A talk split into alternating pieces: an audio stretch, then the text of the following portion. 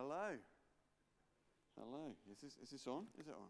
Have I? Hello. It's good to see you all. My name is Adam Curtis, and I'm the curate here at Christchurch. And hello to everyone who is watching on the, on the live stream. Um, as, we, uh, as we come to ponder more on this wonderful story, let us come in prayer.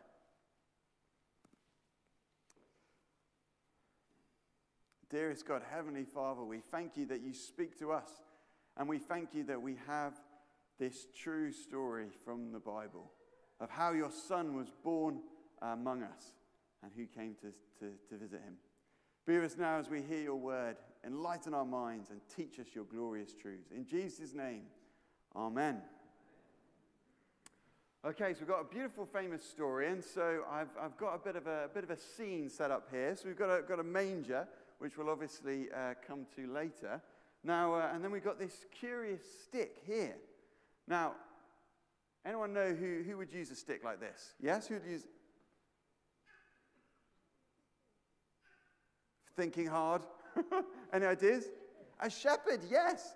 Now, I don't, I'm assuming they would use a stick like this because if a sheep is wandering near a cliff edge, they can then hook them in and bring, bring them back. Okay, so we've got a shepherd's crook right here, and thankfully, we have a shepherd. George, you come up for. And George, oh, what an outfit. This is strong stuff. And you get to hold the shepherd's crook. So, you come and be our shepherd? Stand over here. Now, you, George, you're, you're hard at work looking over your sheep, keeping them safe and working hard. And as you're, as you're working hard, an angel appears. And we got little, little Jenny. You up for coming up? oh, well done. Oh, Jenny, you're looking amazing. You're looking amazing. Oh, it's a big moment. Don't worry if it's too much. Don't worry if it's too much. Ah, oh, yes, Jenny and Amy together looking very glamorous. And what an outfit! Okay, so George, our shepherd, is hard working away, and then suddenly an angel appears, looking very glamorous indeed. And George, this is how you respond. Ah. Okay, I want more gusto this time. Imagine that you're one of your brothers has just broken your Xbox One. Ah. oh, that's a real fear there. Amazing. Okay, so he's in absolute fright that the angel has arrived, and then the angel says to him, Do not fear, Good news. Do not fear. I bring you good news. You've got nothing to be scared about. I bring you good news. Let's hit the uh, PowerPoint. And the next slide, and do not be afraid. This is what the angel says. Do not be afraid. I bring you good news that will cause great joy for all the people.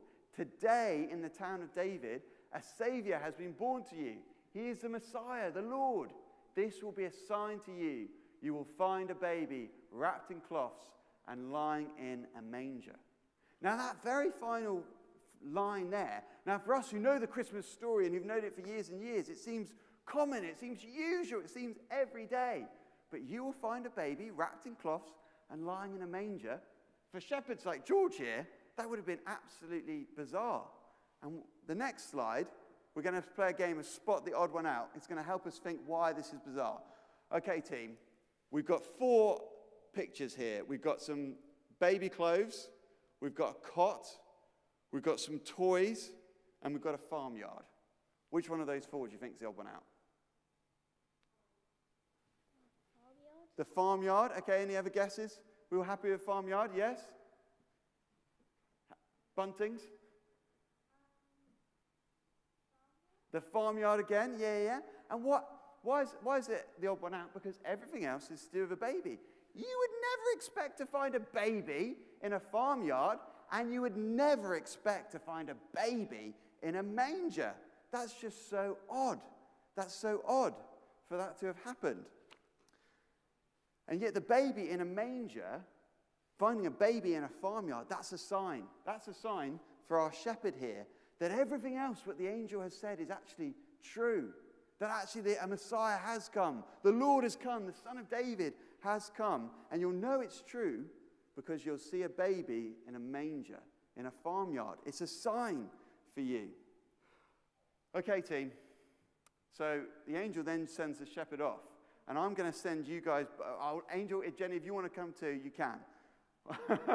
but, Mr. Shepherd, we now need to go and find Jesus. And if you manage to find Jesus, I'll give you my favorite sweets. I will give you some love hearts. And I think these are the king of all sweets. So if you find Jesus, you get some love hearts. My sign to you guys of where baby Jesus is that I have placed baby Jesus in a place which I would find really easy to reach, and you will find really hard. I will find it really easy, you will find it really hard. And I have placed him in a bag with lots of little robins on it. Okay, can you see where baby Jesus is? That's your sign. Anyone else in the church, you can help if you've got an idea. We've got an idea? Okay, well, where do you think baby Jesus is? He's not in there. No, this is empty. But, but he is a manger. Lovely. Okay, we've got some hands. George, George, George, you want to follow the hands over there? See if we can find baby Jesus. This way, this way. Can we find baby Jesus? And this is why I've given you a long staff. All the way to the top, all the way to the top. Can we find him? Can we find him? Oh, okay. Is your staff going to be able to reach that? This is, this is the test. Can you push it off? Bum, bum. Oh. Okay, okay, one more, one more, one more. The, the R's there kept me going. okay, hanging on there by a thread. This. Bum, bum. Yes, amazing. We found baby Jesus. George, well done. You can go back to your seat now. You've done a great job. Fantastic shepherds. And a fantastic angel. Well done as well. Here's your, here's your prize for being so brave. There we go. Grab a seat. Grab a seat. We found baby Jesus. We found baby Jesus. And, and it was exactly where I said he was going to be. I said he would be in a bag covered with robins. I said that he'd be high. And because he was exactly where I, he said I, I, where I said he would be, suddenly well, it makes it, the words which I've said are then trustworthy. And then you can trust some of the other things that I've said that I'm going to give you prizes. And so these angels, they appear to, to, to the shepherds. And they say this really strange thing this baby will be in a farmyard. But it's a sign. It's a sign. This baby was born in a farmyard.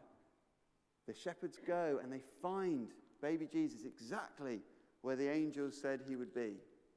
And this is a sign to, the, to them that everything else the angels have said is trustworthy and true. Because it might be radical that a baby might be in a manger, but it's even more radical that the Lord God would come to earth as a little child. That's the first part of our talk over, and we'll be hitting the second part in a moment. But now we're going to stand and going to sing and continue our theme of, uh, theme of joy. So let us stand and sing, Light of the World. So the manger and having a baby in it is a sign, a sign of a greater reality. But what is this greater reality? Well, to help us think through what this greater reality is, I've got a question, question for you from the passage which was read earlier. Who, who praises God in the passage? Who, praise, who, do, who does the singing and the praising? The angels, who else? And the shepherds. So the angels start, they invade reality, they crash into the shepherds' reality and tell them about the babe born in a manger and then sing their praises. But then when the shepherds have gone and they have seen the babe born in a manger, they also praise the Lord. Why, why do they praise the Lord? Why do they, why do they sing their praises out? as I was pondering this question, because it's so interesting that the angels start singing and the shepherds are the one who's finished singing, I was thinking, well, you sing when you've got something you're happy about. You sing when you're, you're filled with joy and you want to express it. You sing when, you when your heart is, is happy. I was reflecting, I'm not much of a football fan, for those who know me, uh, but during the Euros, I sang It's Coming Home probably a hundred times. And as I went to watch every single England match, It was all I could hear up and down the streets. You sing for joy, you sing with excitement, and then you stop singing when England start losing, which we know all too well. But you sing when you're, when you're happy, and I think, I think this is part of the purpose of songs. It's to fill our hearts with joy. It's, it's a fun thing to sing. Let's have the next slide. We're going to do uh, a, a little bit more singing now, just to feel, feel that joy. So, Oh, come, let us adore him. Well, we start quite like it's a whisper, really. Oh, come, let us adore him. A bit louder. Oh, come, let us adore him. Louder. Oh, come, let us adore him. Christ the Lord. This is why you don't have me in the choir. We're all going to do that now. We're going to start as a whisper, get louder and louder, and Christ the Lord, I want, I want to bellow. And I'm confident that James here has got the loudest voice, so we've got to try and drown him out. That's the aim. so, everyone, with a whisper, with a whisper, three, two, one. Oh, come, let us adore him.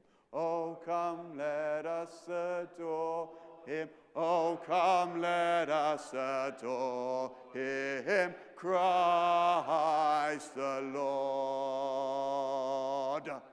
Oh, singing is just fun, isn't it? Singing feels great. And we sing when we're filled with joy, when we've got something to celebrate. And these angels, they've got something to celebrate. And these shepherds, they've got something to celebrate. That's why they're singing, because they have glimpsed this greater reality and it fills their hearts with joy. But what is this greater reality? Next slide, please. Coming back to that statement which the angels said to the shepherds Do not be afraid. I bring you good news that will cause great joy for all people. Today, in the town of David, a Savior has been born to you. He is the Messiah, the Lord. This will be a sign for you. You will find a baby wrapped in clothes, cloths, and lying in a manger. This is the greater reality which these shepherds have now seen, which these angels had heard of, which they had to respond with song. This is the greater reality. Next slide, please. These four truths which we discover about Jesus Christ. Firstly, we discover that he is from the line of David. He's from the line of David. He is this promised king, that top left photo. He is this promised king of old, a king who was promised to come, who would reign with justice and mercy, a good king, a good ruler. And don't we long for that? Don't we long for a good ruler? Don't we long for someone who, who says one thing and then does it? Who doesn't say to us, stick away from everyone and don't have social gatherings and then goes and have Christmas parties with his staff. We want a good ruler. And in Jesus, we have it. We have the promised king of David. In Jesus, we have a Savior. A Savior. Jesus is, is like Superman.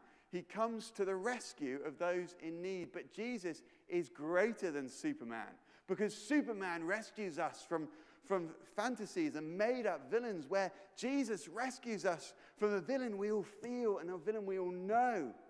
Through Jesus, our guilt is washed. Through Jesus, our sin is paid for. Through Jesus, those, those of us who know we're rebellious can come home and be with our Father in heaven. Jesus is greater than Superman. Jesus is our Savior. But Jesus is also the Messiah. The Messiah. And that's the uh, bottom, bottom left uh, picture. The Messiah is like the anointed one, the chosen one, representing like the oil of anointing. And Jesus, He is the chosen one. He is the one who has been promised, the one who we are expecting. He is like Harry Potter, but better. For those who know and love Harry Potter, Harry Potter is the chosen one. It is Harry Potter who will rise and grow up to defeat uh, Voldemort, the greatest, evilest wizard the world had ever known. But Jesus, He is the chosen one. He is promised to come and to defeat the devil, this great serpent who has brought down the destruction of humanity. And Jesus will come and will crush his head. Jesus is the anointed one, the chosen one. Now, that's something worth celebrating. That's something worth celebrating that we have the anointed one, the Messiah. But Jesus, He is also the Lord. He is also the Lord. Now, the Lord here is an, an, a name for, for, for Yahweh, for God in eternity. And God in eternity, well, He is the one who, who flung the stars into the sky. He is the one who crafted the mountains. He is the one who, with only His voice alone, created the sun. And God, in this great splendor and majesty, has descended and has become a tiny little babe so that we can see him, so that we can know him, so that we don't have to stumble around in the dark trying to work out what is God like? How should I live? How can I follow him? We can see and know him. We can trust him. We can comprehend him because God has become one of us. That is something worth celebrating. This is something worth celebrating that we have the long promised king who is a good ruler full of justice and mercy. That's something worth celebrating. That we have a savior who deals with sin and guilt and shame. That is something worth celebrating. That we have the anointed one, the Messiah who crushes the devil. That is something worth celebrating. That we have the one who created all there is, born as a baby. That is something worth celebrating. This is good news. And what does this celebration look like? Well, on one very practical level, we respond just like how the angels and the shepherds respond. We sing. Singing is an integral part of the Christian faith because we are people who are filled with joy. But we sing, but we also live for God. We sing in response to this glorious truth, but we also live in response to this glorious truth. Maybe a slightly morbid story for a joyous occasion, but I had a, I had a friend a few years ago who, in many ways, he wasn't, he wasn't a particularly nice guy to the, to, the, to the women in his life. He wasn't a particularly nice guy to the women in his life. But he was also quite a tough, macho, army sort of fella. And I remember it very vividly. I sort of knew how he treated the women in his life. And I remember very vividly him saying to me once, Adam, I would die for that girl, this girl he's with. I would die for her. And I was too much of a coward at the time to say this. But in my head, I remember thinking, okay, so you're willing to die for that girl. Are you willing to live for her? Are you willing to live for her? Moments of celebration, moments of I'm willing to die for them, that's good and that's glorious and that's wonderful. But, but it's even better when you're willing to live for them. When a celebration is more than a song, but oozes out into all of life. That is real joy.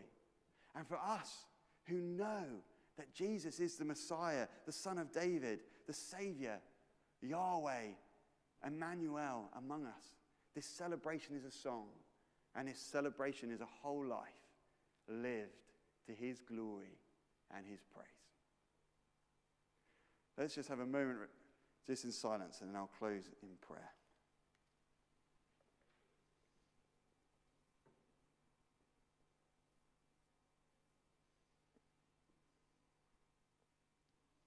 Oh, dearest God, King of kings and Lord of lords, we thank you that out of love you have sent your one and only Son, Jesus Christ, to be born among us so that we might see him, so that we might know our Messiah, our Lord, our Savior,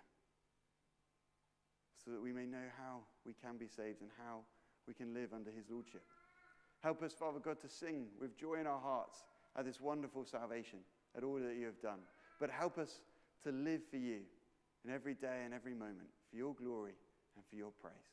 In the name of Jesus, your precious gift of love to us. Amen.